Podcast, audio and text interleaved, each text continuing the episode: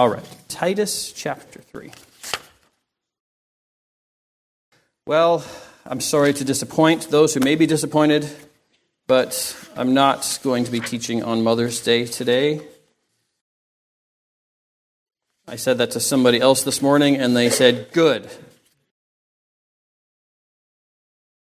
Was not a mother.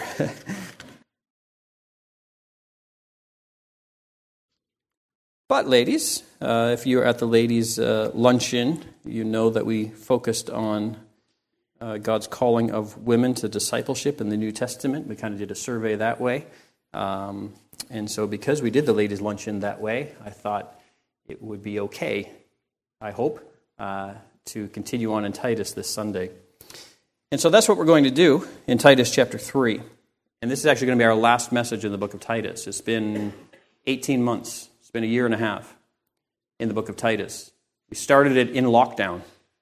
In fact, if you go back and see the introduction and those, remember we did a whole series on the qualifications of elders and so on. That was all done in my office on video while we were under lockdown.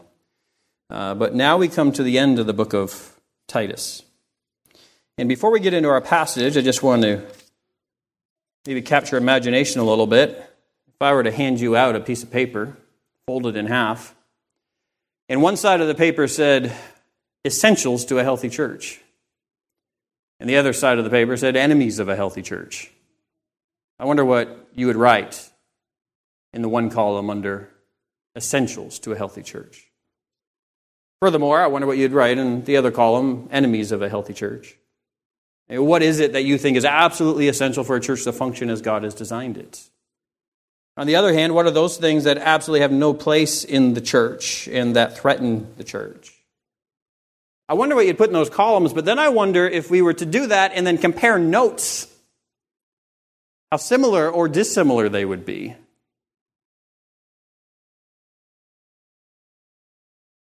The fact is, people are looking for all sorts of things in churches, and people have all sorts of ideas as to what makes a healthy church and what does not. If it were left up to us to design a church by committee, I think we'd be forever locked, deadlocked in disagreement, possibly. Not only that, but because of our sinfulness, if God left it up to us to design a church or to determine what makes a healthy church, in a culture so driven by consumerism, we would probably prioritize those things that really cater or pamper us.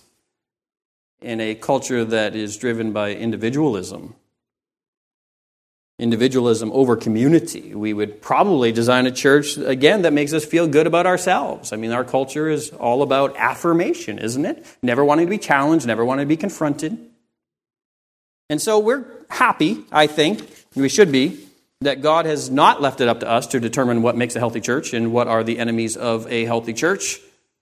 What we've been learning in the book of Titus is that God has spoken very clearly as to the ingredients of a healthy church.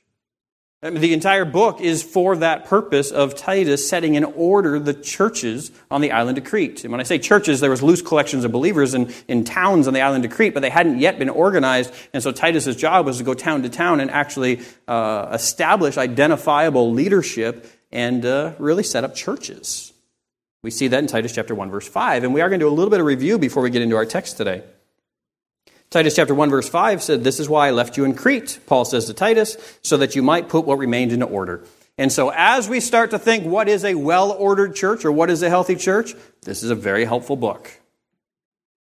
What follows that statement in Titus chapter one, verse five, and the rest of this letter is really that profile of a healthy church. And so Paul tells Titus what are some of the absolute essentials to be found in a healthy church. And so this morning, this is really an invitation to bow the knee to Scripture. Regardless of what our ideas of a healthy church are, uh, we say, okay, well, we, we should be able to agree that the Bible is the authoritative Word of God, and so let's, let's kind of bow the knee and sit at the feet of Paul as he teaches Titus what a healthy church is, and allow that to mold and shape our understanding of church. And so Paul begins to list the things in this small letter.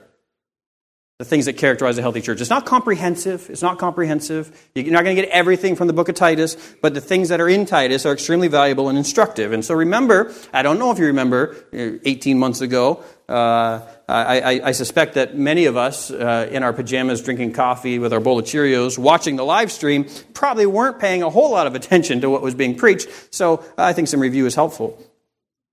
But in chapter one, Paul begins to list the essentials, and immediately after telling Titus, you need to set things in order on the island of Crete and make sure that these churches are established, he begins to speak of elders.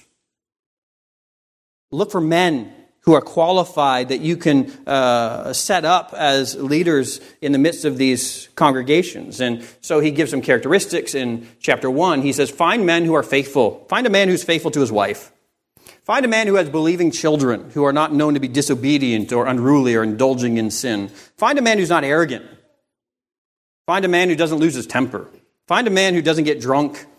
Find a man who's not violent. Find a man who's not greedy for money. Find a man who's hospitable. He loves people. Find a man who loves what is good. Find a man who's self-controlled. Find a man who lives a righteous life, dignified life. Find somebody who's holy.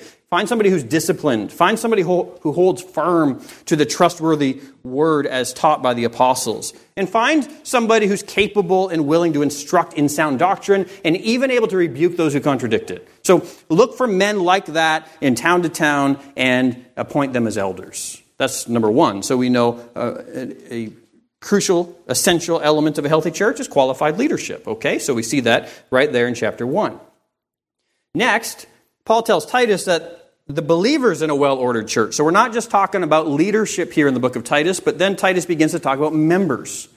And what should be the character of the members? And so he begins to show us in chapter two, verse eleven, that the believers in a well-ordered church are those who have renounced ungodliness, he says. He says that the believers in a church are those who have renounced worldly passions. These are those who exercise self-control. Those who are righteous and dignified. Those who maintain godliness in the midst of a godless age. Those whose entire lives are lived in the anticipation of the return of Jesus Christ. That's all in chapter two, verse eleven through fourteen. He then even drills down even further and breaks it down into the demographic groups and says, so that means that if you have older men in the church, they're going to be level-headed and thoughtful. The older men are going to carry themselves with dignity. The older men are going to be self-controlled. The older men are going to be sound in the faith. The older men are going to be loving. The older men are going to be faithful. This is a healthy church. He says the older women will live in a way that's worthy of respect. The older women will not be gossips. They will not be slanderers. The older women will not drink too much. The older women will teach the younger women. And then the younger women will love their husbands and children. The younger women will be self-controlled. The younger women will be pure. The younger women will take care of their households. The younger women will respect their husbands as leaders in the home. Then he says to the younger men, be self-controlled. And so Paul gives essentials for a healthy church in leadership and essentials in the healthy church in the membership. But then he continues the profile of a well-ordered church into chapter three. And he says that such a church has a reputation. Collectively, as one body, we have a reputation of what? Remember? Being submissive to rulers and authorities. Having an overall attitude of obedience. Being ready to perform good works. Having a reputation of not speaking evil of others. Having a reputation of not being argumentative. Collectively, we have a reputation of an uncommon gentleness and courtesy towards all people in and outside the church. And so that's a pretty good profile so far, the essentials of a healthy church. Then Paul summarizes even more in chapter three, verse three. He reminds Titus what behaviors, that the behaviors that once characterized the Cretans or all believers prior to salvation have no place in the church. And so he says a healthy church is one filled with people who have renounced their former foolishness and disobedience, who have or are no longer led astray by false philosophy or thinking, who no longer indulge in their fleshly passions or pleasures, who are no longer malicious or envious or hateful. That's a high calling, isn't it? It's a high calling not just for the leaders, but also for the members. And all of this, Paul is careful to tell us, because there's a lot of like ethics there, like character and behavior and so on, but Paul is careful to show us that all of this is rooted in good theology. All of this flows out of what we know about God.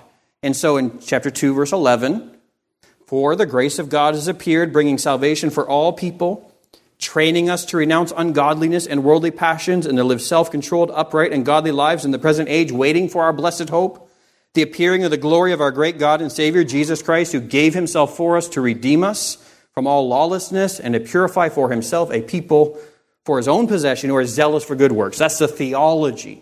So Jesus died for us, he redeemed us, and he's actually making a people who live this way. So it's not just reformation. And then in chapter three, verse three through seven, he gives us another theological high point. For we ourselves were once foolish, disobedient, led astray, slaves to various passions and pleasures, passing our days in malice and envy, hated by others and hating one another. But when the goodness and loving kindness of our Savior, of God, our Savior, appeared, he saved us. Not because of works done by us in righteousness, but according to his own mercy, by the washing of regeneration and renewal of the Holy Spirit, whom he poured on us richly through Jesus Christ our Savior. So that being justified by grace, we might become heirs according to the hope of eternal life. And so those are the two theological high points, from which everything else we just said flows. So that's a healthy church, the essentials of a healthy church. And you notice there's a focus on character and commitments. And notice that we're all included in that. It's not just leadership, it's also membership. And, and all leadership does really is exemplify the things that the membership is called to, with the addition of being able to teach. And so Paul gives us a powerful list, largely focusing upon character and commitments. And doing, after doing all of this, in verse eight, and now we're getting close to our text for today, uh, verse eight, the saying is trustworthy, and I want you to insist on these things so that those who have believed in God may be careful to devote themselves to good works. These things are excellent and profitable for people. And there that theme continues throughout. Is that pen going to distract you that just fell? Is anybody going to be distracted by it? Now you're, now you're going to be staring at it the whole time. So I will be distracted thinking you're distracted. So there we go. So Paul continues the theme in verse eight of good works all throughout his letter to Titus. And so he says, insist on these things. In other words, these are non-negotiable. And that's why I use the word essentials. Paul says these things are, what does he say in verse eight? These things are excellent and profitable for people. So again, what Paul has laid out here are those things that make a church which strives for excellence. These things will be characteristic of a church that wants to be spiritually excellent. When a church has a membership with this type of character and these types of commitments and a leadership which exemplifies and teaches the same, everyone in the church will be benefited from it. And so it says these are profitable. These things are profitable for people. And so, Calvary, if we want to pursue excellence and have a church which serves to the spiritual benefit of all involved, we serve to fulfill that pattern that Paul lays out for us. Now, I started out by saying if you had two columns and say, what are the essentials of a healthy church? And we just listed a bunch of those very quickly. But now the question of, how about the enemies of a healthy church?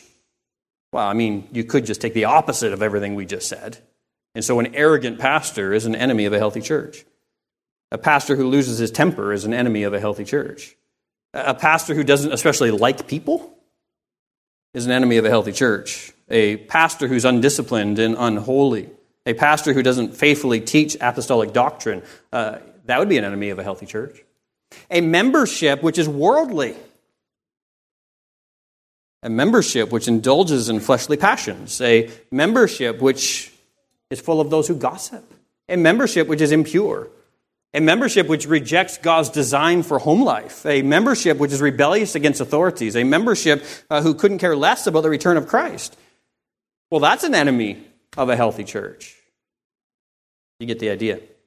But in our text today in verse nine through eleven, Paul returns to a theme that he started in chapter one in order to make it abundantly clear that there are some other things that kind of stand at the gate, that kind of stand at the doorway and threaten the health of a church. And so he warns against them and says, avoid these things. And so what is it, verse nine through eleven? But avoid foolish controversies, genealogies, dissensions, and quarrels about the law, for they are unprofitable and worthless. As for a person who stirs up division, after warning him once and then twice, have nothing more to do with him, knowing that such a person is warped and sinful, he is self-condemned. And notice what he says in verse nine there. He says, avoid these things. Why? For they are unprofitable and worthless. Well, where have you heard similar language? Well, in verse eight, he says that you're to devote yourselves to good works and all that stuff that came on before. Why? Because these things are excellent and profitable. These things are profitable. These things are unprofitable. These things are excellent. These things are worthless. And so what are the things that he warns against? He says foolish controversies, genealogies, dissensions, quarrels about the law, and the person who stirs up all those things, stirs up division. And so avoid all those things. And so for the remainder of our time together, we're going to look at those four things. You could just say four enemies of a healthy church. So what does he say first? I'm going to call it this. I'm going to say a healthy church avoids foolish speculations. A healthy church avoids foolish speculations. What does Paul say in verse nine? But avoid foolish controversies. Avoid foolish controversies. Have you ever been in a church where it seems as if the pastor loves controversy? Have you ever met fellow believers who seem to love controversy? If there's no drama, they make it because that's where they thrive. Some men love controversy. So much so that they not only seek it out, but when it's not there, they stir it up. These are those men and women who do not hold firm to the trustworthy word as taught. Instead, they waste their time on foolish controversies and speculation. These are those men and women who know little about how to properly interpret the Scripture. Yet their ignorance is coupled with arrogance, which is an awful combination. Ignorance and arrogance. Their ignorance is coupled with arrogance, and so they have no problem trying to wield the Scriptures. Speaking confidently while spouting nonsense. Titus chapter one, I'm sorry, First Timothy chapter one, verse five, another young pastor that Paul mentored. Paul writes, the aim of our charge is love that issues from a pure heart and a good conscience and a sincere faith. Certain persons, by swerving from these, have wandered away into vain discussion, discussion, desiring to be teachers of the law without understanding either what they are saying or the things about which they make confident assertions. Again, ignorance and arrogance. They don't know what they're talking about. The word foolish here in verse nine literally could be translated and means dull, stupid, absurd, and even, according to Strong's, blockheaded. There's no redeeming qualities here. No redeeming qualities to such foolishness. Stirring up controversy, leading people into controversy, deviating from the Word of God and focusing on controversy. No redeeming qualities. It's just foolishness. And so Paul is saying if someone is in the church and always leaning towards controversy, recognize that they're behaving foolishly. And as he's going to say, have nothing to do with them. Such behavior is a silly waste of time. Complete worthlessness. No value. Such behavior does nothing positive for the church. Produces nothing of value, nothing but fighting and friction. And so if we know someone who claims to be a believer, but he's or she is always embroiled in controversy, we are to understand that this person is actually quite spiritually immature. Because foolish controversy and fighting and quarreling is a mark of spiritual immaturity. First Timothy chapter six, verse three says, if anyone teaches a different doctrine and does not agree with the sound words of our Lord Jesus Christ and the teaching that accords with godliness, he's puffed up with conceit and understands nothing. Arrogance and ignorance. He has an unhealthy craving for controversy and for quarrels about words which produce envy, dissension, slander, and evil suspicions, and constant friction among people who are depraved in mind and deprived of the truth, imagining that godliness is a means of gain. Listen, we will face some opposition for preaching and teaching the Word of God. Absolutely. But if you are a person, or if your pastor is a person, who's in constant friction,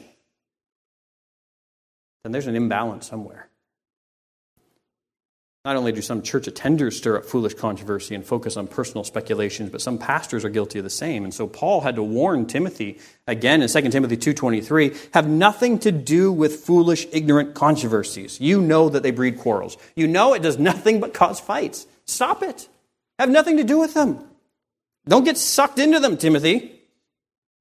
We recognize a fool when we see one, and a foolish controversy when it arises, so know enough to avoid it. Paul doesn't even advocate answering somebody who is foolishly stirring up controversy. The idea is recognize a fool when you see a fool. Recognize a foolish controversy when you see a foolish controversy. Don't even answer it, just avoid it. Reminds us of Proverbs twenty-six four, answer not a fool according to his folly, lest you be like him yourself. Don't give a fool what he wants, which is attention. Instead, Paul says, just avoid. Foolish speculation, silly controversies, they do nothing to contribute to the godliness of the church. And so they are, in fact, enemies of the church. Next, he says what? And this is going to be, seem incredibly relevant to you, I know. But avoid foolish controversies, genealogies. And now some of you are upset because you've been online and you've been researching your family tree, and now you see that you can't do that. You instinctively know that's not what that means, right? Avoid foolish controversies and genealogies. What is this? Some of the false teachers that were threatening the churches on the island of Crete were Jewish. And these Jewish teachers would take the genealogies of the Old Testament and they would expand upon them. They'd create elaborate backgrounds and details regarding the lesser-known figures, even giving names to unnamed characters. And so, who was Cain's wife? Well, they would have a name and an entire background and history. All of Adam and Eve's children, they would give names to and give stories and backgrounds to. And they would just create ge- uh, endless genealogies that just continued forever, and then create fanciful stories and attach them to each of those characters. And so they'd create mythologies upon the back of the Old Testament. And this is why Paul is sure to tell Titus in chapter one, verse nine, that a qualified elder must hold firm to the trustworthy word as taught. Why? Because in verse ten of chapter one, he says the circumcision party is there. The Jews are there. Those who were, what? Teaching, verse fourteen of chapter one, Jewish myths and the commands of people who turn away from the truth. This is extra-biblical speculation. There's no place in the church. Paul had to say something similar to Timothy in First Timothy one, verse three. He says, as I urged you when I was going to Macedonia, remain at Ephesus, so that you may charge certain persons not to teach any different doctrine, nor to devote themselves to myths and endless genealogies, which promote speculations, rather than the stewardship from God that is by faith.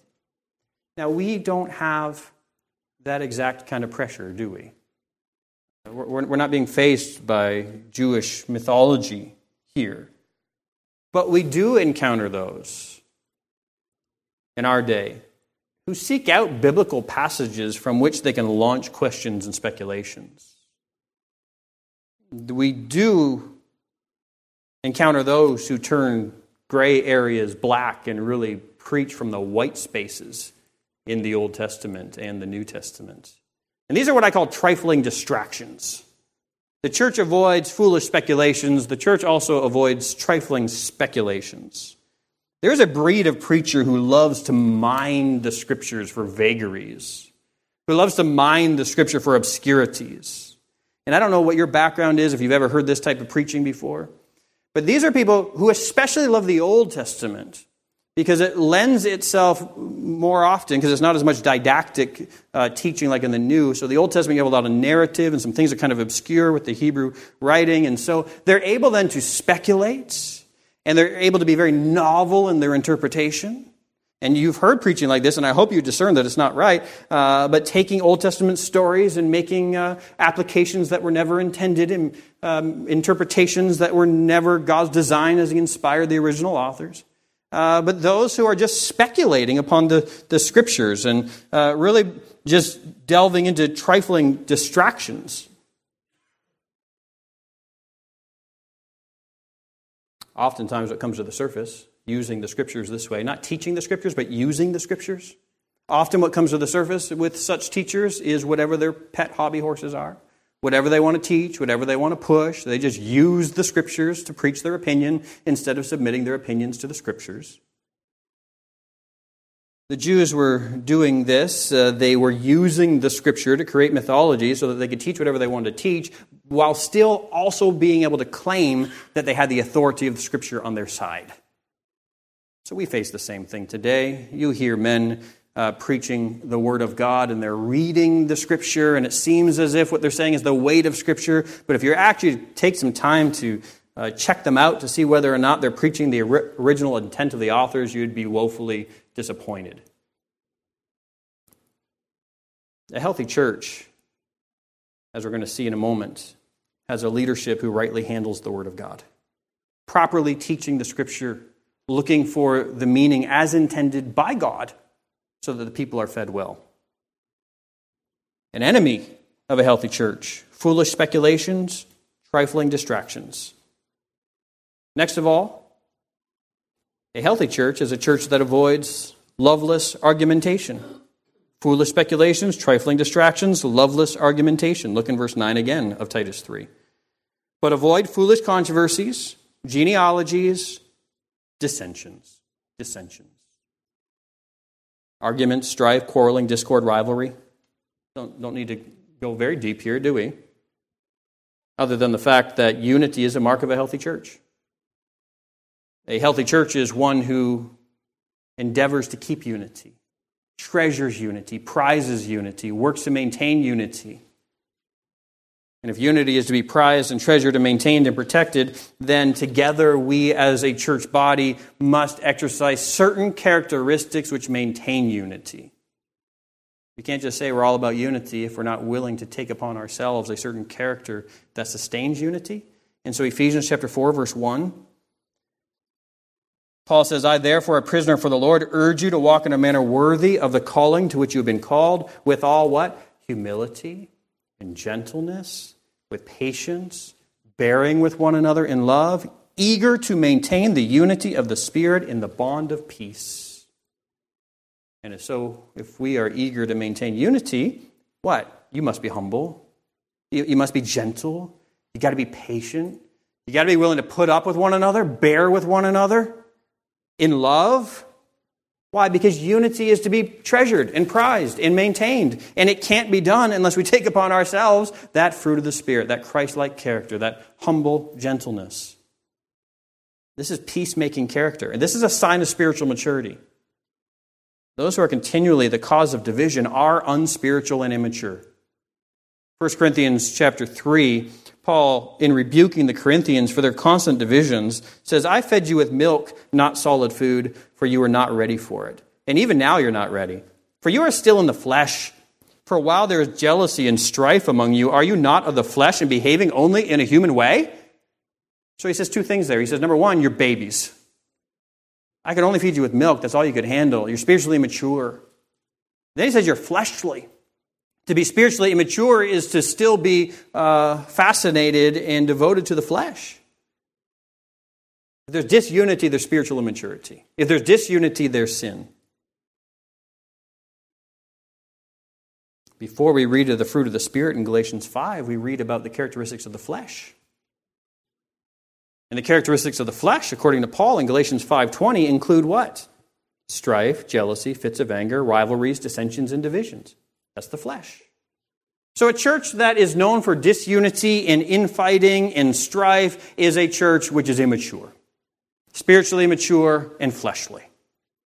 And James says in James four one, what causes quarrels and what causes fights among you? Is it not this, that your passions are at war within you? Just your flesh. If someone is a divisive person, they're not a spiritual person. They're operating in their flesh, driven by their own passions. Sure, they might present a case as to why they're causing strife and division, but at the end of the day, if the end result is not the building up of the body, then they're in the wrong, and they should be avoided. Such dissension was such a continual problem in Corinth that when Paul later on was going to go visit the city, he wrote this in Second Corinthians twelve twenty. For I fear that perhaps when I come, I may find you not as I wish, and that you may, uh, and that you may find me not as you wish. What he's saying is, I'm a little bit concerned that if I come visit you, I'm going to find that your congregation is a mess. I'm not going to find in you what I want to see, and you're not going to like me when I see it. He says that perhaps there may be quarreling and jealousy and anger and hostility and slander and gossip and conceit and disorder. And what he's saying is such behavior is such that will incur the wrath of the apostle. Dissension, division, disunity. These are enemies of a healthy church, and so they should be avoided. Foolish speculations, trifling distractions, loveless argumentation. Lastly, a healthy church avoids legalistic misinterpretations. Look in verse nine. But avoid foolish controversies, genealogies, dissensions, and quarrels about the law. Quarrels about the law. As I already mentioned, some of the enemies of the Cretan churches were Jews. Legalistic Jews, some who are trying to add law to grace, some who are trying to convince them that they must be circumcised in order to be right with God. The question of circumcision was settled fifteen years earlier at the Council of uh, the Jerusalem Council. So, so this should not have been debated. This had been settled by the apostles and the elders in Jerusalem. Uh, circumcision was not necessary for salvation. In fact, what we learn biblically is that the circumcision of the flesh has now been replaced by the Holy Spirit, who brings about the circumcision of the heart, which is an inward renewal and regeneration, as we saw in chapter three. And so that question should have been done away with. And so Paul had to deal with this writing to the Galatians as well, however. It says, for in Christ Jesus, neither circumcision nor uncircumcision counts for anything, but only faith working through love. For neither circumcision counts for anything nor uncircumcision, but a new creation. Salvation is by grace through faith, and it's an internal work by the Holy Spirit who regenerates us and has nothing to do with the law. And so circumcision or Sabbath keeping or rituals or festivals all have been fulfilled by Christ, and so should not be imposed upon the church. That's not to say the law isn't good for some things when used properly. First Timothy one eight says, now we know that the law is good if one uses it lawfully. Understanding this, that the law is not laid down for the just, but for the lawless and disobedient, for the ungodly and sinners, for the unholy and profane, for those who strike their fathers and mothers, for murderers, the sexually immoral, men who practice homosexuality, enslavers, liars, perjurers, and whatever else is contrary to sound doctrine, in accordance with the gospel of the glory of God, the glory of the blessed God for with, with which I have been trusted. What he's saying is this: the law serves a wonderful purpose. The law serves the purpose of exposing all of us as sinners. That's the purpose of the law. It doesn't bring life. It doesn't bring salvation. It just exposes us that we are sinners and we have a need for salvation. It prepares us to know we have a need for the Savior. The old covenant, the law, could never bring life. That's the difference between the old covenant and the new covenant. And so those who push law-keeping as necessary for salvation are preaching false doctrine. They are to be rejected out of hand. Now, again, we, we, we don't face the exact same pressure. But we do, frankly, encounter those who do not properly interpret the Scriptures, who don't understand the purpose of the Old Testament law. And as a result of their misinterpretation, they make bad application of the law. And so there are those who confuse the church with Israel, misapply the Old Testament law to the church. We still encounter those who don't understand the purpose of the law, who see it as possessing mandates for the church and seeing a mandate for us to impose the law upon our culture. So whether a legalist or an antinomian or an ascetic or a theonomist, all of these interpret or misinterpret the law and its purpose and should be rejected by a healthy church. A healthy church does not entertain such debates, but rather avoids them. Okay, so misinterpretation of the law. Now, so we're done with those four. Now, what's the solution to all of those? All four of those things that Paul just told Titus a healthy church avoids, what's the solution or, or what can, can, can help us guard against all of those things or, or, or derivations of those things? Titus chapter one, verse one, no, Titus chapter one, verse nine. And I want you to listen to the context here, because you're going to see two things grouped in the next three passages that I read. See if you can detect them. Titus chapter one, verse nine, in giving the qualifications for elders, Paul says, he must hold firm to the trustworthy word as taught. He must hold firm to the trustworthy word as taught.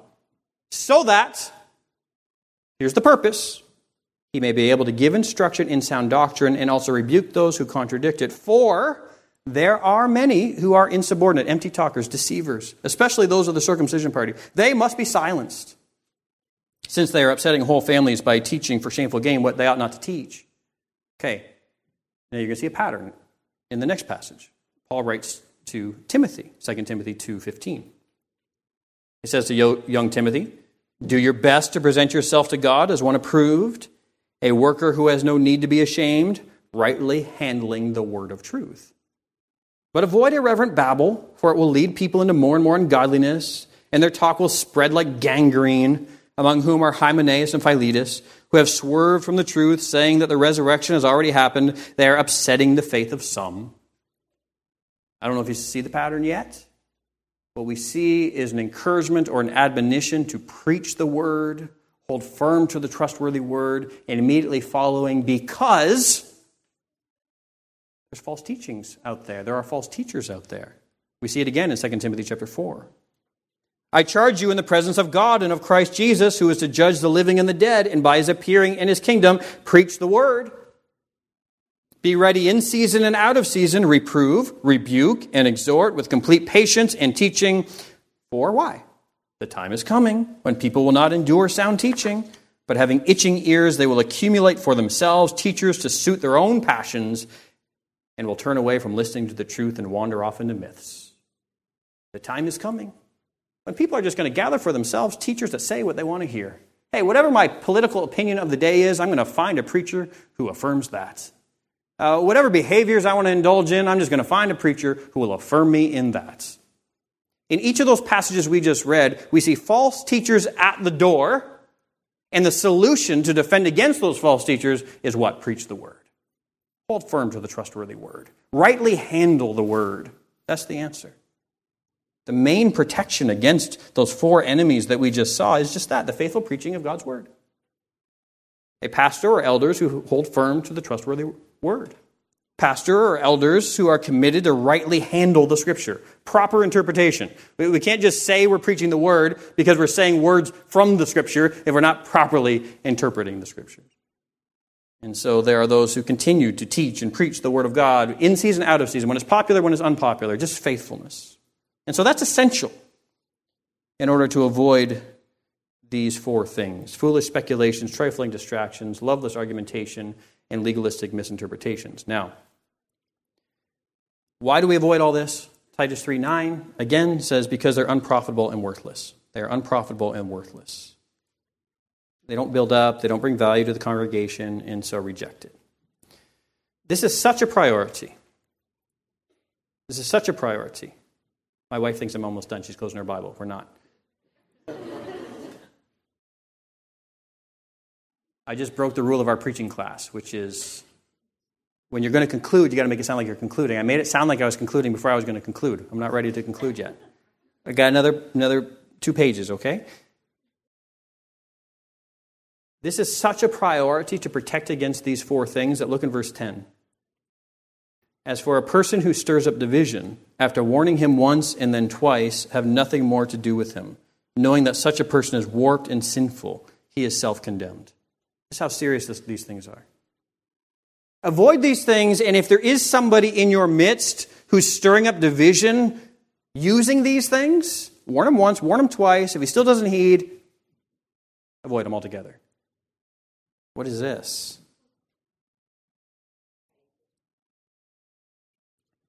What it's saying is that if somebody's guilty of destroying the unity of the church through these things, warn him. You're destroying the unity. You're a threat to the health of our church. Stop. Then if he continues, the desire is that he repents and stops, he or she. But if he continues, then it says what? It says, after warning him once and then twice, there's another chance there. Then talk to him or her again and say, listen, you're still doing it. You're continuing, causing division. Call them to repentance. And then after the second time, if this person refuses to stop creating division, harming the church, then what? Have nothing more to do with him. Why? Because through his or her divisive nature and their refusal to heed the warnings of the church, this person proves themselves to be what? What does it say? Warped. It says warped, that is perverted, distorted, sinful. His behavior and refusal to repent really exposes who he really is, or who she really is. And so Paul says in verse eleven that such a person is self-condemned. The church isn't condemning them. They're self-condemned. They're being exposed for who they really are. They've condemned themselves by, number one, damaging the health of the church, and number two, not heeding the warnings of the church. And then the church then treats him in a way consistent with his behavior. He stubbornly refuses to repent and instead is determined to behave like an unbeliever, so the church treats him like an unbeliever. Romans chapter sixteen, verse seventeen, Paul says, I appeal to you, brothers, to watch out for those who cause divisions and create obstacles contrary to the doctrine that you have been taught, and avoid them. For such persons do not serve our Lord Jesus Christ, our Lord Christ, but their own appetites. And by smooth talk and flattery, they deceive the hearts of the naive. It's a matter of protection for the church. Divisive and deceptive, deceiving the hearts of the naive. This sounds severe, I know. You think, well, Paul, you're so hard-nosed, you know, the apostle here, you're just coming in with authority, and, you know, where's the grace? All Paul's doing here is applying the principle which Jesus Christ gave to the church in Matthew chapter eighteen. Matthew eighteen, Jesus says, if your brother sins against you, go and tell him his fault between him and him alone. If he listens to you, you have gained your brother. That's the ideal solution, right? I mean, that's the, the ideal conclusion. Somebody sins, you confront them, they repent, you gain your brother. Wonderful. But if he does not listen, take one or two others along with you. And so there's that principle of two or three witnesses. But if he does not listen, take one or two others along with you. So that way, it's not just it's just not it's not just an internal battle. There's no disagreement here. You can bring others along. They can kind of hear it out, and they can kind of gauge whether or not there's a legitimate offense here, you know. And verse seventeen says, if he refuses to listen to them, take two or three along with you, that every charge may be established by the evidence of two or three witnesses. If he refuses to listen to them, tell it to the church. Tell it to the church. At this point, now the entire body needs to be involved. And if he refuses to listen to the church, then let him be to you as a Gentile and a tax collector. Let him be to you like an outsider. Not an insider anymore, an outsider. So you put them out.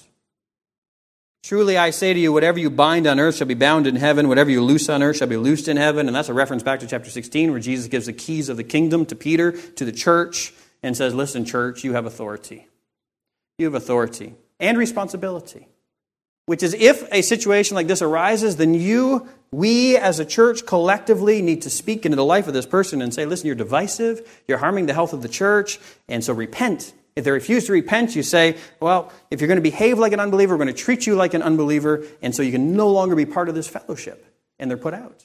That's the authority of the church. When I say the church, I mean us, you. Truly I say, whatever you bind on earth shall be bound in heaven, whatever you loose on earth shall be loosed in heaven. Again I say to you, if two of you agree on earth about anything you ask, it shall be done for them by my Father in heaven. For where two or three are gathered in my name, there I am among you. And there I just destroyed your favorite prayer meeting verse.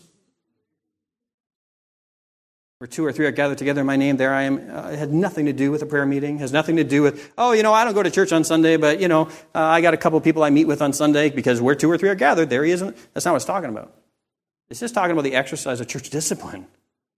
This is talking about the authority that God has given to the church, and Jesus is saying is that when you exercise this type of discipline, you're doing it with my authority. I'm there with you in the midst. I've given you this authority through the keys of the kingdom, so exercise it if necessary.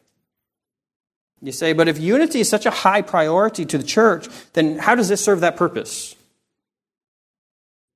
It serves the purpose by removing the source of disunity.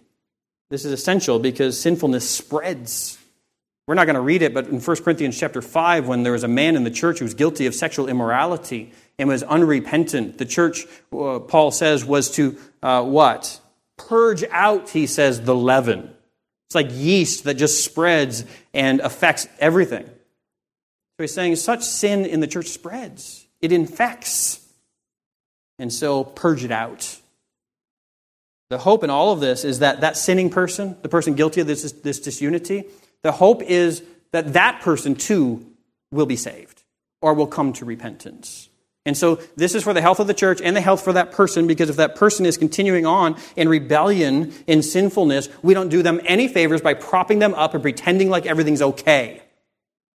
And so the church brings the authority of the Word of God to bear in their life, uh, urges them to repentance, exposes their sinfulness to them, puts them out. Why? In the hopes that maybe they're going to reach the end of themselves and they're going to repent and they're going to come to Christ. And that's going to be better for them and it's going to be better for the church.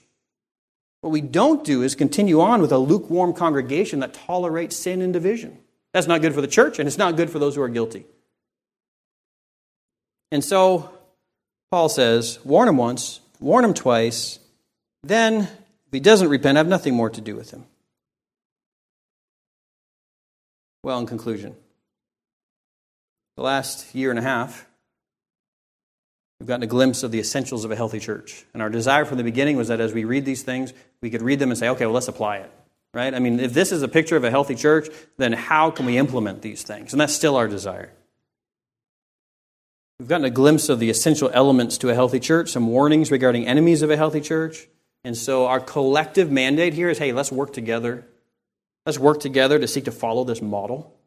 Let's, and I hope that's your commitment. I want to be part of a healthy church. You want to be part of a healthy church. So let's work together to this end. If you haven't been here for the whole series, or if you don't remember a whole lot of what was said, it's all available to you, and you, you can go back and watch some of those videos and see the profile of a healthy church. And before we end, just as a matter of completeness, let's read twelve to fifteen and finish the book. Paul says, now my wife can zip up her Bible. That's okay. She's saying, I'm never sitting on the front row again. Titus chapter three, verse twelve. Paul ends the book, when I send Artemis or Tychicus to you, do your best to come to me at Nicopolis, for I have decided to spend the winter there. Do your best to speed Zenas the lawyer and Apollos on their way, so that they lack nothing. And let our people learn to devote themselves to good works, so as to help cases of urgent need and not be unfruitful. And all who are with me send greetings to you. Greet those who love us in the faith. Grace be with you all. Let's pray. Dear Father, we thank you for the relevance and the practicality of your word. We just pray that you would help us as a church to bow the knee, to submit to your instructions for the church. Lord, we recognize that Calvary Baptist Church is not our church, it's your church. We're stewards. And so, Lord, help us to be your vessels, your servants, your stewards, used of you, um, to live out the Christian life as you've designed it and to conduct church the way that you've designed it. And Lord, our ultimate desire is to please you in all of this, so continue to give us guidance. Help us to apply so much of what we've learned in the book of Titus. And we pray that Calvary Baptist Church would be a church uh, for your glory. Continue to help us. We recognize we don't have everything figured out, and we recognize that we must continually reform, continually be molded and shaped by your word. So help us to change where change needs to be, uh, where change needs to take place, and reinforce those areas where we are doing things according to your plan. Help us to do them even more. Expose in us things that need to be purged, um, and help us to carry out your design for the church, as inconvenient as they might be, as contradicting uh, of our desire as they might be. Help us to just submit to your design. And now, Lord, we pray this morning for any who are here who have not yet come to Christ. We pray that you'd work in their hearts. Pray that you'd give them a understanding of their need for Jesus Christ as their Savior and Lord. We pray that they give their lives over to him. And uh, Lord, we thank you that you're still saving souls and building your church. It's in the name of Jesus that we pray. Amen.